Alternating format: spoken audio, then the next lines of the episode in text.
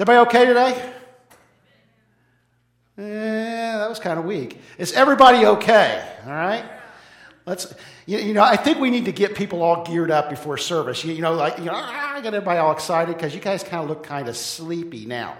And if you're sleepy before the sermon begins, that doesn't bode well uh, because once I start speaking, you'll all be like laying in the, in, in the chairs asleep, and, and that's not good. You know, that's why we moved to chairs. Chairs are a lot harder in, to, to lay down and take a nap in. And so that's why we've done that in this church uh, to avoid sleeping. Stand with me, if you will, for the reading of God's word. And it's just a short scripture. And let's read this together, okay? Read this with me. And we know that God causes all things to work together for good to those who love God, to those who are called according to his purpose. Lord, apply your word to our hearts. Um, may it not just be words that we're hearing, may it, but may it affect how we live in the midst of sometimes difficult circumstances. May we be people of faith, people who give you praise, regardless of what we're going through. In Jesus' name we pray. Amen. You may be seated. Of course, we've been examining the life of um, Joseph, and we've been talking about Joseph for the, the last, this will be the fourth week of talking about Joseph. And so I thought it'd be good just to kind of go back to the scripture that we began our series in. And, you know, th- this is a powerful phrase, powerful scripture that I hope uh, animates how you live your life. It animates your faith. I hope it gives you hope even in the midst of difficulties because life's not always easy. Amen? okay, we're going to have to do a lot better than that, okay? I, I was gone last week, and so you had a free week, but I'm back this week, and I'm really demanding. Life's not always easy, is it? Amen, right? And so we've been dealing with this, the, the circumstances of life through the lens of Joseph. And we, this, the theme of the series, or the, the one constant in the series, is this God is bigger than my circumstances. Whatever you're going through today, God is bigger than those circumstances. Let's say this together God is bigger than my circumstances. So, so whatever you faced last week, whatever you're going to face in the coming week, whatever you think's going to happen, whatever you're afraid is going to happen. Anybody ever hear somebody say that um, uh, 80% of what you're afraid is going to happen doesn't happen? Anybody ever hear that phrase or something like that? You know, that phrase bothers me because that means 20% of what I'm worried about does happen, right? Uh, you know, life's not always easy. We go through difficult circumstances, but God is bigger than whatever circumstance we're going through. And that's easy to believe sitting in a church on a Sunday morning, but in the midst of the difficulties, in the midst of the circumstances, if we were honest, we would say sometimes we forget that, right? It's easy for me to believe when God, and Josh is going through difficult circumstances, it's very easy for me to say, Josh, God is bigger than your circumstances, and believe it and say it and give all those little platitudes of advice that we give in those circumstances. And sometimes those little bits of advice are received well and sometimes not so well, but it's not so easy to deal with that when you're in the midst of the storm yourself. And so God is bigger than our circumstances, and, but, but sometimes it's difficult to hold on to that, particularly when we're facing unexpected things. Uh, you know, things that just pop out of nowhere. I, I, I wrote in your notes unexpected circumstances can leave us confused. Anybody ever been there? Where, you know, the, the circumstances are such that you're just like, you know, you're lost, you're confused. It's like you can't even get your bearings. I've been there. Uh, you know, I've been in the midst of storms, and it's, it's almost as if, you know, you almost feel dizzy at times. You feel lost. You're asking that question how in the world did I get in this circumstance? Now, I've got, because you guys have been so well behaved in this service so far, I've got a gift for you. Say, thank you, Pastor, right? You guys are, get excited, okay, please? Just get excited for me. Um, you remember, yesterday I ran 13.1 miles, okay? And when I say I ran, that's, very, that's a very liberal phrase in the way I run. But I'm really tired today and sore, and, you know, I, I need you guys, everybody go, oh, yeah. But I need you guys to really be excited today, okay? But I've got, this is a minute long, it's, it's short and it's silly, uh, but we'll get serious later. Here's, here's a, a video that shows people in unexpected circumstances. Go ahead. It was really funny. Yeah, it was the best video you'd ever seen. And we'll play some other time. Go ahead, Barry. We can just go back to the sermon. Um, everybody, oh, just back to the sermon. That's okay. Just go back to the PowerPoint. If I had a joke, I would tell it now, but I don't. So we'll just move on, okay? You know, life can be like this, unexpected. and it can leave us confused of what to do, what to say, where to go next. Uh, isn't that true? I mean, unexpected things. This is an unexpected thing. You, you expect one thing to happen, something else happens. And unexpected circumstances can leave us confused. And, and we have these expectations for life. And when life does not work out like we expect, when we don't get that promotion or when we, we don't keep that job or when our 401k doesn't do as well as we thought it would do, then there's sometimes anger. Uh, I'm not going to ask you to raise your hand if you've ever been angry, okay? Sometimes we're confused, sometimes there's sorrow, sometimes there's depression. Uh, but all of these emotions come into to, to being, come into play. We are emotional people. Most of us have emotions that we deal with, and unmet expectations, particularly the real serious things in life, affect us to the core of our being. They affect us emotionally. And we've been examining this ideal of how we live consistently with the ideal that God is bigger than my circumstances, regardless whether my circumstances are good or bad. And God is bigger than your circumstances, whether your circumstances are good or bad, right? This isn't just about bad times, it's good times. God is bigger and more worthy of praise and faith than anything you'll ever have in your life, regardless of your circumstances.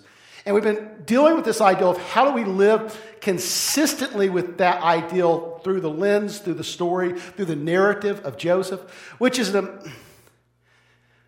amazing story that, that in the book of Genesis, more time is spent dealing with the, the story of Joseph than, than any other part of the story, more than the story of Abraham.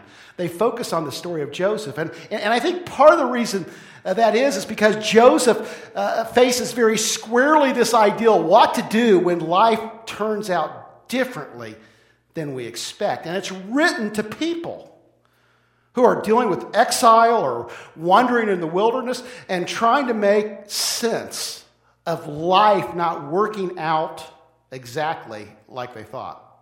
Um, just, just curious. Whose life has not worked out exactly as you thought? Raise your hand. right? So Joseph's his favored son. Just retracing the story just a little bit. You know, he gets the, the coat of many colors, the real pretty coat, and and, and so it created just a, a deep unity within the family unit. uh, of course, Joseph is not well liked because of the coat of many colors. And then, besides that, he has this dream where, in essence, in the dream, his brothers and his dad are going to be bowing down before him. And so the brothers get upset at Joseph and they see him coming uh, while they're, they're shepherding him in a field and they beat him up, throw him in a pit, then sell him into slavery. And Joseph ends up a slave in Potiphar's house. We talked about this, and he does well for a while. Then Potiphar Potiphar's wife uh, shows up on the scene and tries to entice him. He says no and runs from her, and, and she accuses him of misdeeds, and they throw him into the prison.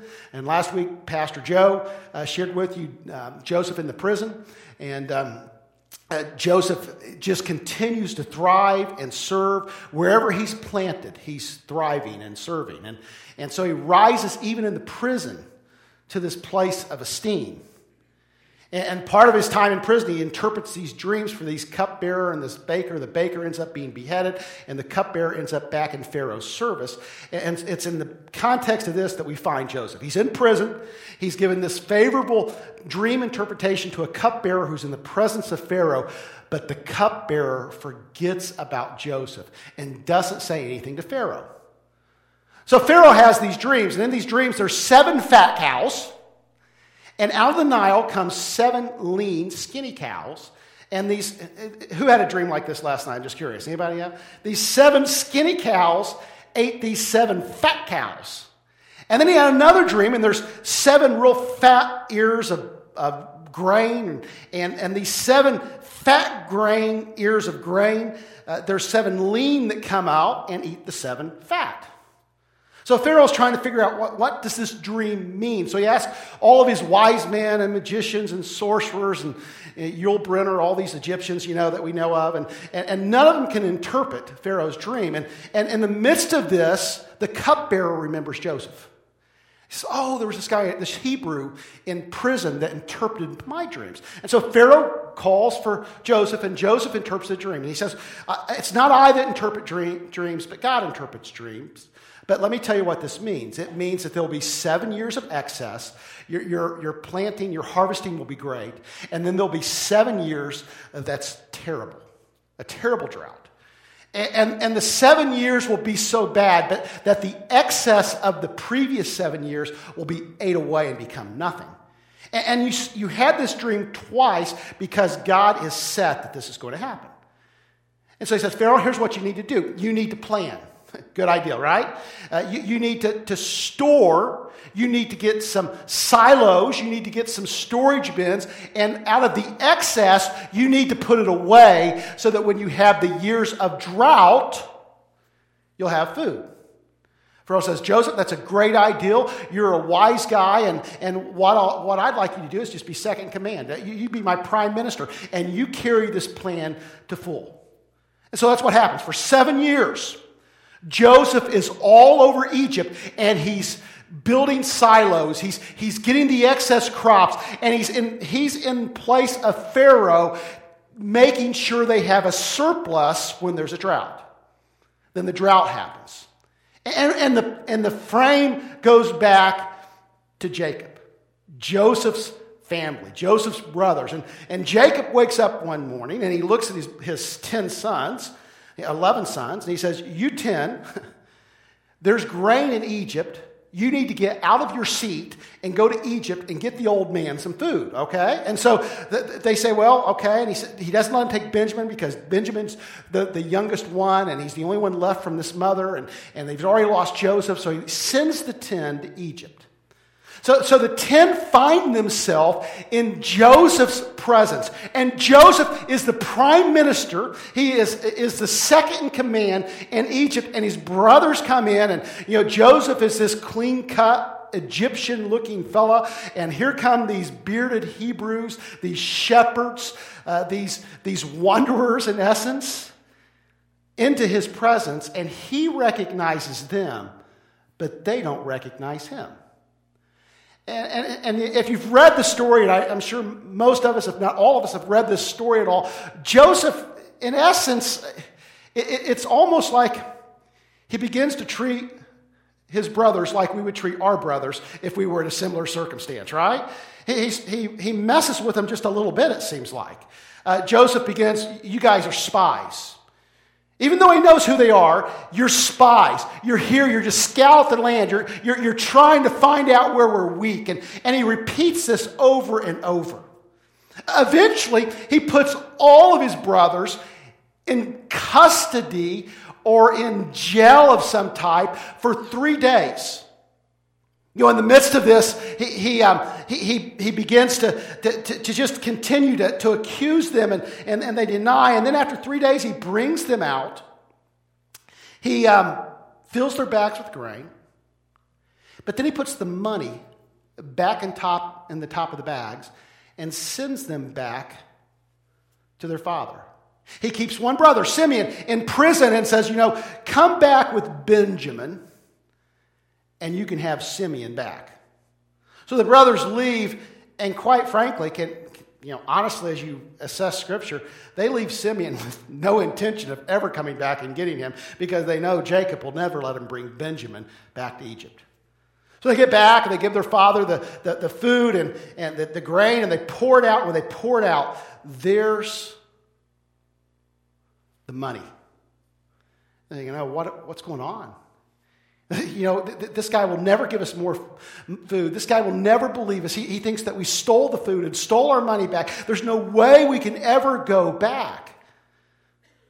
So after a while, of course, they ran out of food again. And, and so Jacob says, Hey, you guys got to go back and get more food. And we can't, we can't, not without Benjamin, not without Benjamin. And, and so he allows Benjamin to go back to Egypt with the 10 brothers, gives double the money gives some gifts for the Pharaoh, for, the, for, the, for Joseph, their brother that they do not know. And they go back into Joseph's presence. And Joseph prepares when they get back. They, they, they go to Joseph's house, and there's this big feast. And Benjamin is fed five times, or gets five times the portions of the other brothers. You know, he just continues to kind of, you know, can, can you imagine all the emotions, all the wondering? Talk about unexpected circumstances, right?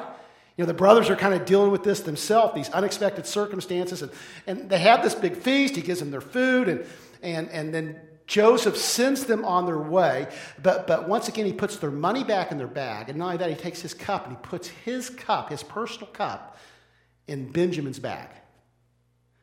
So they overtake them and, and say, You guys have not only taken your money again, they accuse them you know, of taking their money, but you've taken the master's cup.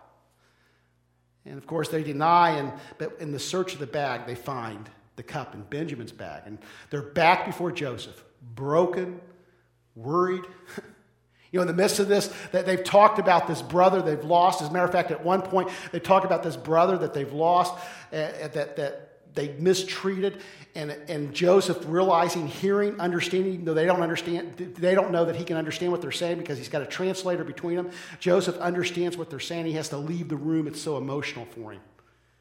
So here we are, seven years plus since Joseph was last made ambassador, was made uh, the prime minister. Seven years plus the time of the drought that drew uh, Jacob's family back to Egypt, plus the time they had to go back home and then travel back again. All these gyrations, all this time before him. It's only now that Joseph, in an emotional moment, seeing how distraught they are, he clears the room and Joseph says, I am Joseph.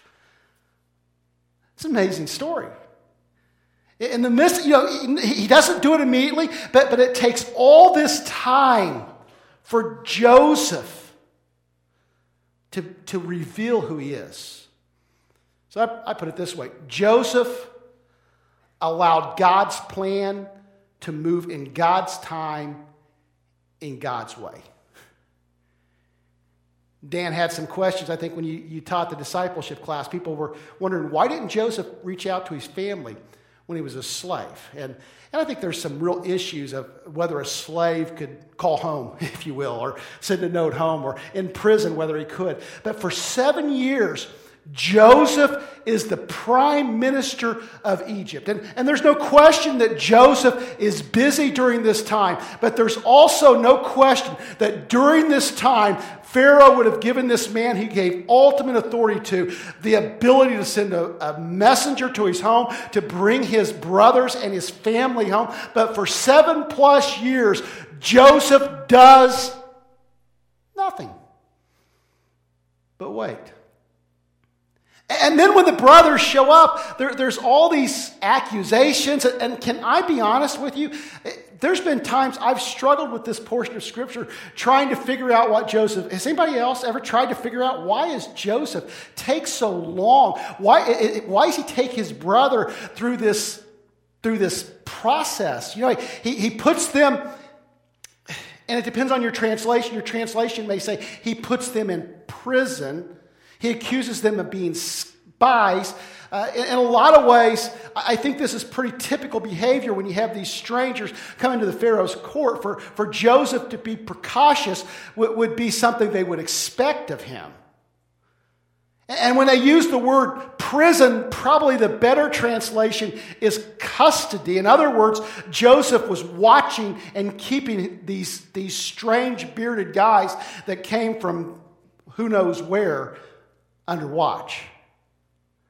But, but why the delay? Why, why the, the process? See, I think it's because he wasn't rushing through the process of his circumstances. Dallas Willard writes Hurry is the great enemy of the spiritual life in our day. And I think that's true. And I think when Dallas Willard's talking about that, he's primarily talking about how busy we are and how we don't have any space for hearing from God. We don't have any space for relationships of any type, even, even our earthly relationships, even our relationships with our kids and our spouse and our family and our friends. We, we, we are so busy that oftentimes we have no space. We're so hurried, we're so rushed, we don't have space to hear from anyone else, let alone God. We don't have space for His Word, we don't have space for prayer, we don't have space for any of these things. But on another level, I think there's this attitude, this expectation that we can rush through the circumstances of our life. We want answers and we want them now, right? you know, and sometimes we're like that with God in the midst of difficult circumstances. It's like, God, why don't you answer me right now? We're, we're a microwave society and we expect answers quick. Stan Toller, who's a former general superintendent, wrote a book and he called it this God never has failed me, but he sure scared me to death a few times. and I think all of us have lived that. That, you know, there's been times in our life where it doesn't seem like God's timetable and God's movement is what we would expect. And God moves in mysterious ways. Amen? And God moves at his own timing and his own clip, and it's not always what we expect. But I think it's fair to say that Joseph, if this seven years teaches us anything, if this seven years as prime minister teaches us anything, it teaches us that Joseph was not going to hurry through his unwanted expectations and was not going to force his preconceived notion of what he believed needed to happen. So, what does this teach us? What, what do we learn from Joseph? What, somebody tell me, uh, what's a synonym? Something you put on toast, right? What's a synonym? Sy- synonym. Somebody tell me. Similar word. An antonym is opposite. Okay. Good, good, class, good. There'll be a test on this later. What is an antonym? Give me some antonyms for hurry. Slow, Say it loud. Wait. What was the other one? Procrastinate. that's, yeah, that's one way to look at it. What's some antonyms for hurry? Class. What? Rest. Okay, that's a good one. Pause. Here's some I've got deliberate, careful, Oh, I've got them up there. Good, I'll, I'll read there. Methodical, meditative, reflective. And of those words, all of them would work in, in what we're talking about here, I believe, but, but I like the word reflective. And reflective is an adjective, and it's, a, it's based on the word reflect, which has the meaning to think, ponder, or meditate. And I think this is a good description of Joseph in, in the midst of these circumstances. And, and I would put it like this we should move through unwanted circumstances. And, you know, perhaps you could take, as a matter of fact, you can take unwanted. You, could, you should move through life in a reflective manner. Whatever circumstance you're going through, we should move through it in a way in which we're pondering our circumstances. We're paying attention to what's going on around us. And I think this is particularly true when we're moving through unwanted, unexpected, unforeseen circumstances. This ideal of being alert to what's going on around us. I have some questions to ask yourself, and they're in your notes, but uh, let me just expound on them just a little bit. Number one, how is God moving me to maturity in this circumstance? What I'm going through right now. How is, what is God growing in me in this circumstance? You know, we raise our kids, and to raise our kids to maturity means what? They're on their own, right? I'm raising Dylan to get rid of him. Okay, God, I love you, Dylan, uh, but but but I'm raising Dylan with the ideal, and, and this is easier, I think. Uh, when you say these things, it always sounds sexist, and somebody will always challenge me on this. It seems like it's easier for men to do this than women at times. there, there's that tension. Uh, but we're raising our kids for, for independence, right? To, to buy their own gas and car. Amen?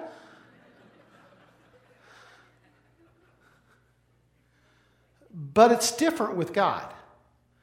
When God is raising us to maturity, oftentimes He's not raising us to independence, but dependence on Him.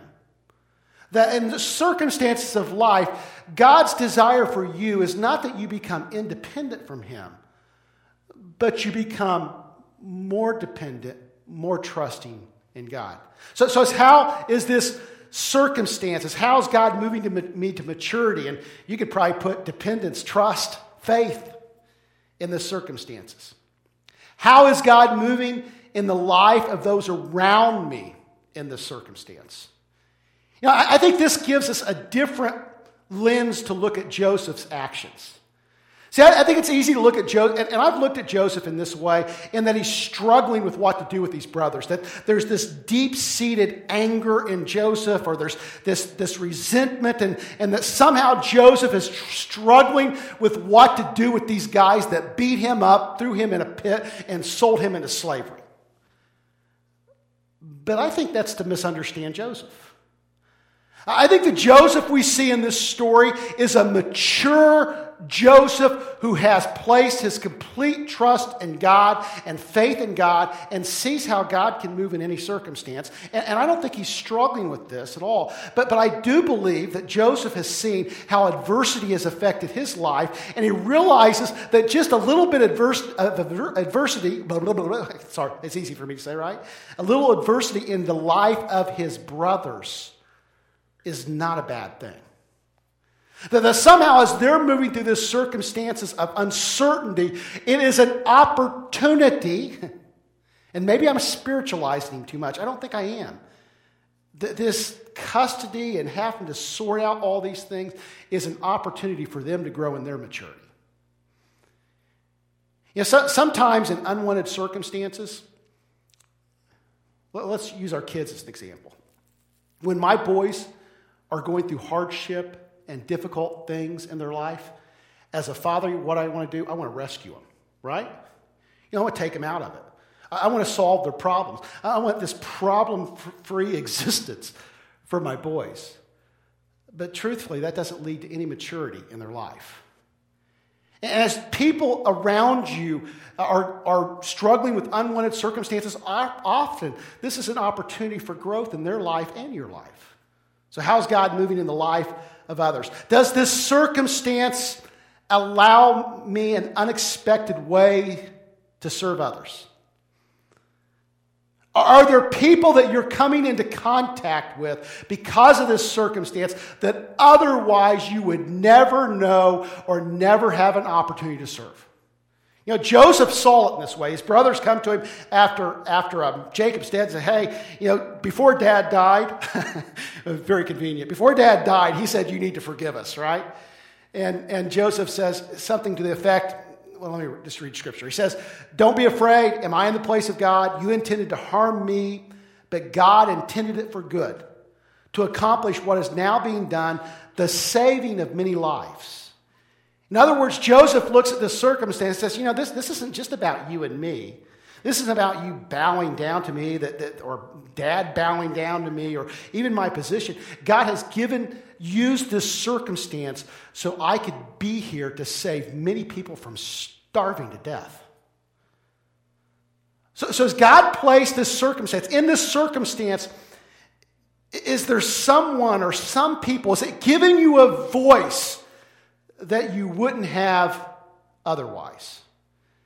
So, a lady in, at Trenton that, that I ministered to, that she, she had a Zoe, Zoe uh, when she was born, they knew she wasn't going to live but a few days or a few hours. And so the baby was born, and we expected that, and, and they went through that. You, you, can imagine the emotion of giving up that baby, and, and as she passed, uh, the, the emotional um, journey that they were on. And, but, but after this, Rachel became, began to minister where her hurt was. And it began to be part of those support groups. And, and I've watched as she has grown in Christ, you know, still struggles emotionally with the loss of that baby.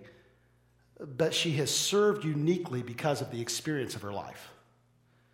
Is God giving you an opportunity to serve that otherwise, a voice that otherwise you wouldn't have? And finally, how is God creatively and uniquely working his will in this circumstance? Can you imagine the youthful mind of, of Joseph when, when he had that first vision, that first dream of his brothers bowing to, down to him? It, it would have probably been very small compared to what God was planning to do, right? You know, Joseph's thinking, oh, you know, here I am in, in, in, in Palestine, and, you know, God's going to have it. My brothers just kind of think real favor of me. But, but God had this in, in his mind of Joseph being prime minister of Egypt and saving many lives.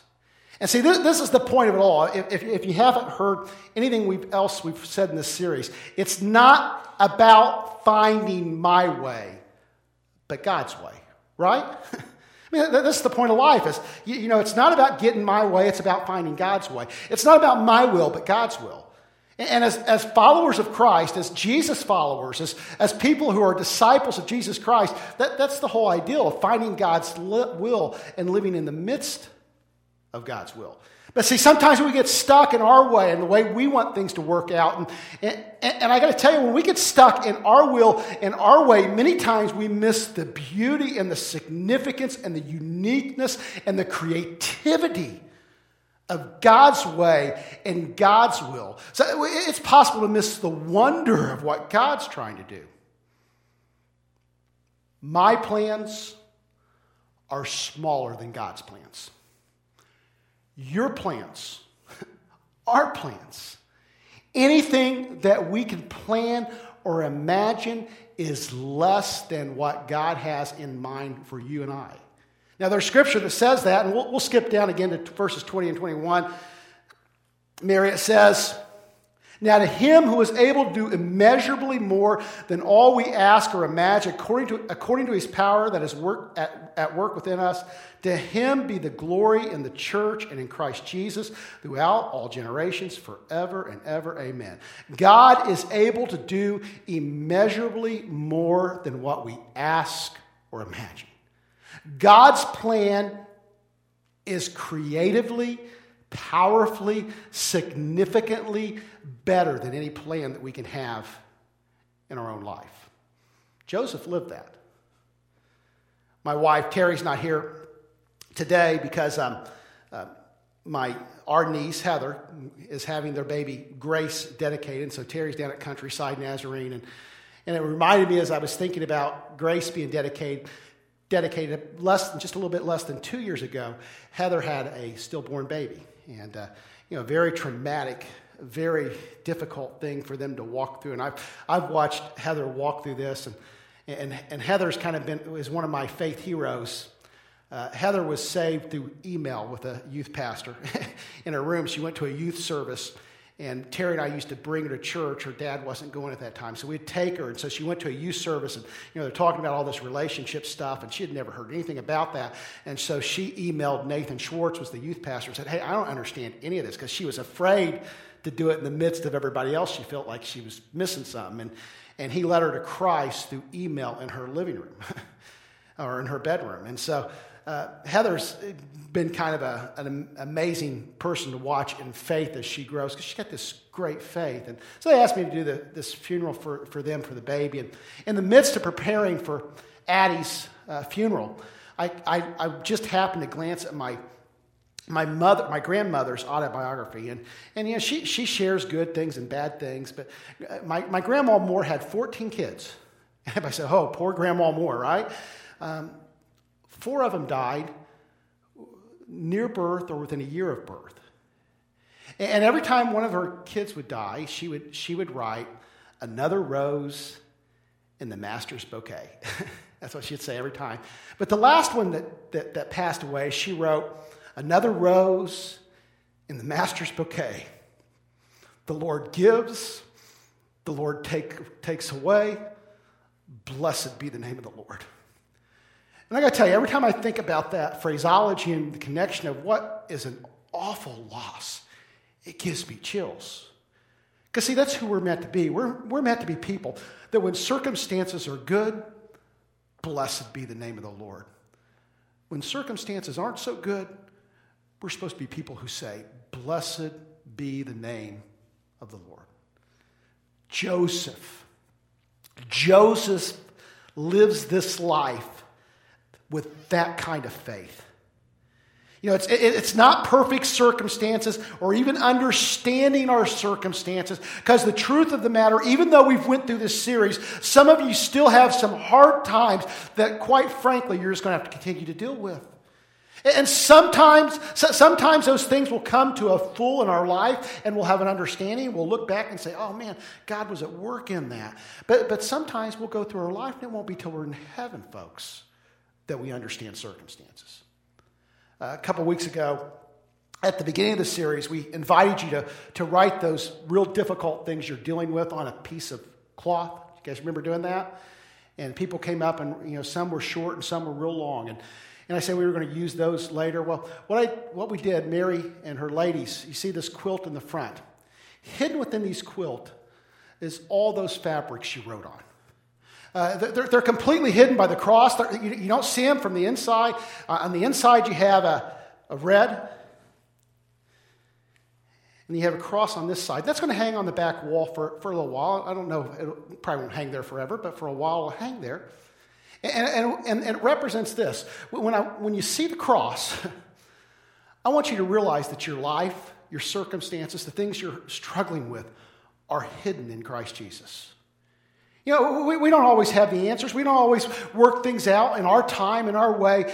But we can believe that God is bigger than our circumstances. The God that would send his son to die on a cross on our behalf, to raise him from the dead so that we can have life. We can believe, we can trust, we can be moved towards maturity and faith in the midst of difficult circumstances if we allow him to move us in that way. We're going to close today just with a time of, of prayer. We're going to close with scripture, and then Amy's going to come. We're going to sing the song we sang. It's it's noon. If, if we go long enough, you'll, you'll be eating after everybody else in town, so it's okay, right? If we go till like 1 o'clock, it'll just be the Pentecostal people coming in that late, so you'll be fine. You'll be able to get a table. But uh, look, can we take five minutes and just spend some time in prayer as she sings this song? I'm going to read scripture, and here's what I'm going to invite you to do. I'm not, I'm going to have you stand, uh, but I'm going to invite you, encourage you. Maybe there's a circumstance you're dealing with. Maybe things are great. You just need to give God praise. Maybe things are going so good uh, that you're starting to lean towards self dependence. and, you just need to be reminded God, I, I need to be faithful. I need to trust you. So I'm going to read scripture, and then Amy's going to sing this song that I, I, I got to tell you, I just, she sent it to me this week. This is the fourth time I've heard it this morning, and it, it moves me every time. The waves and the winds still know his name. Let me read scripture. And we know that God causes all things, all things. The good things, the bad things, the things you didn't want to happen, the things that you were waiting for, the things that you were hoping for, all the things that happen in your life, God causes all things to work together for good to those who love God, to those who are called according to his purpose. As she sings this, I invite you to spend some time in prayer, then I'll close this in prayer. Stand with me, if you will. Our Heavenly Father, help us to see, not with eyes that um, simply desire what we want, but may we see with the eyes of children, the eyes of faith. Trusting you, Lord, in circumstances that are good and circumstances that are bad in the unexpected and the ex- expected. Lord, may we be like Joseph, that um, who is able to see something beyond his will and his way, but depend on you fully for the completion of his journey. Lord, as I stand before this congregation, I realize that there's some that are going through some dark times. And, and truthfully, Lord, emotionally,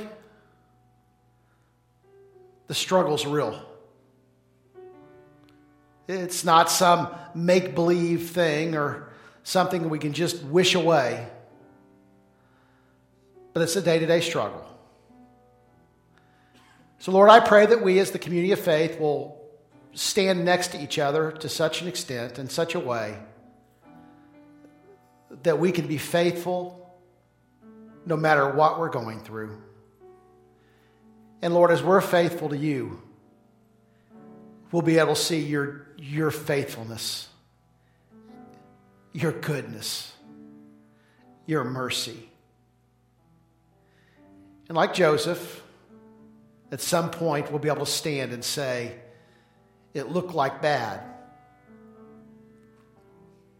but God used it for good. And we'll rejoice in that hope today. In Jesus' name we pray. Amen. God bless.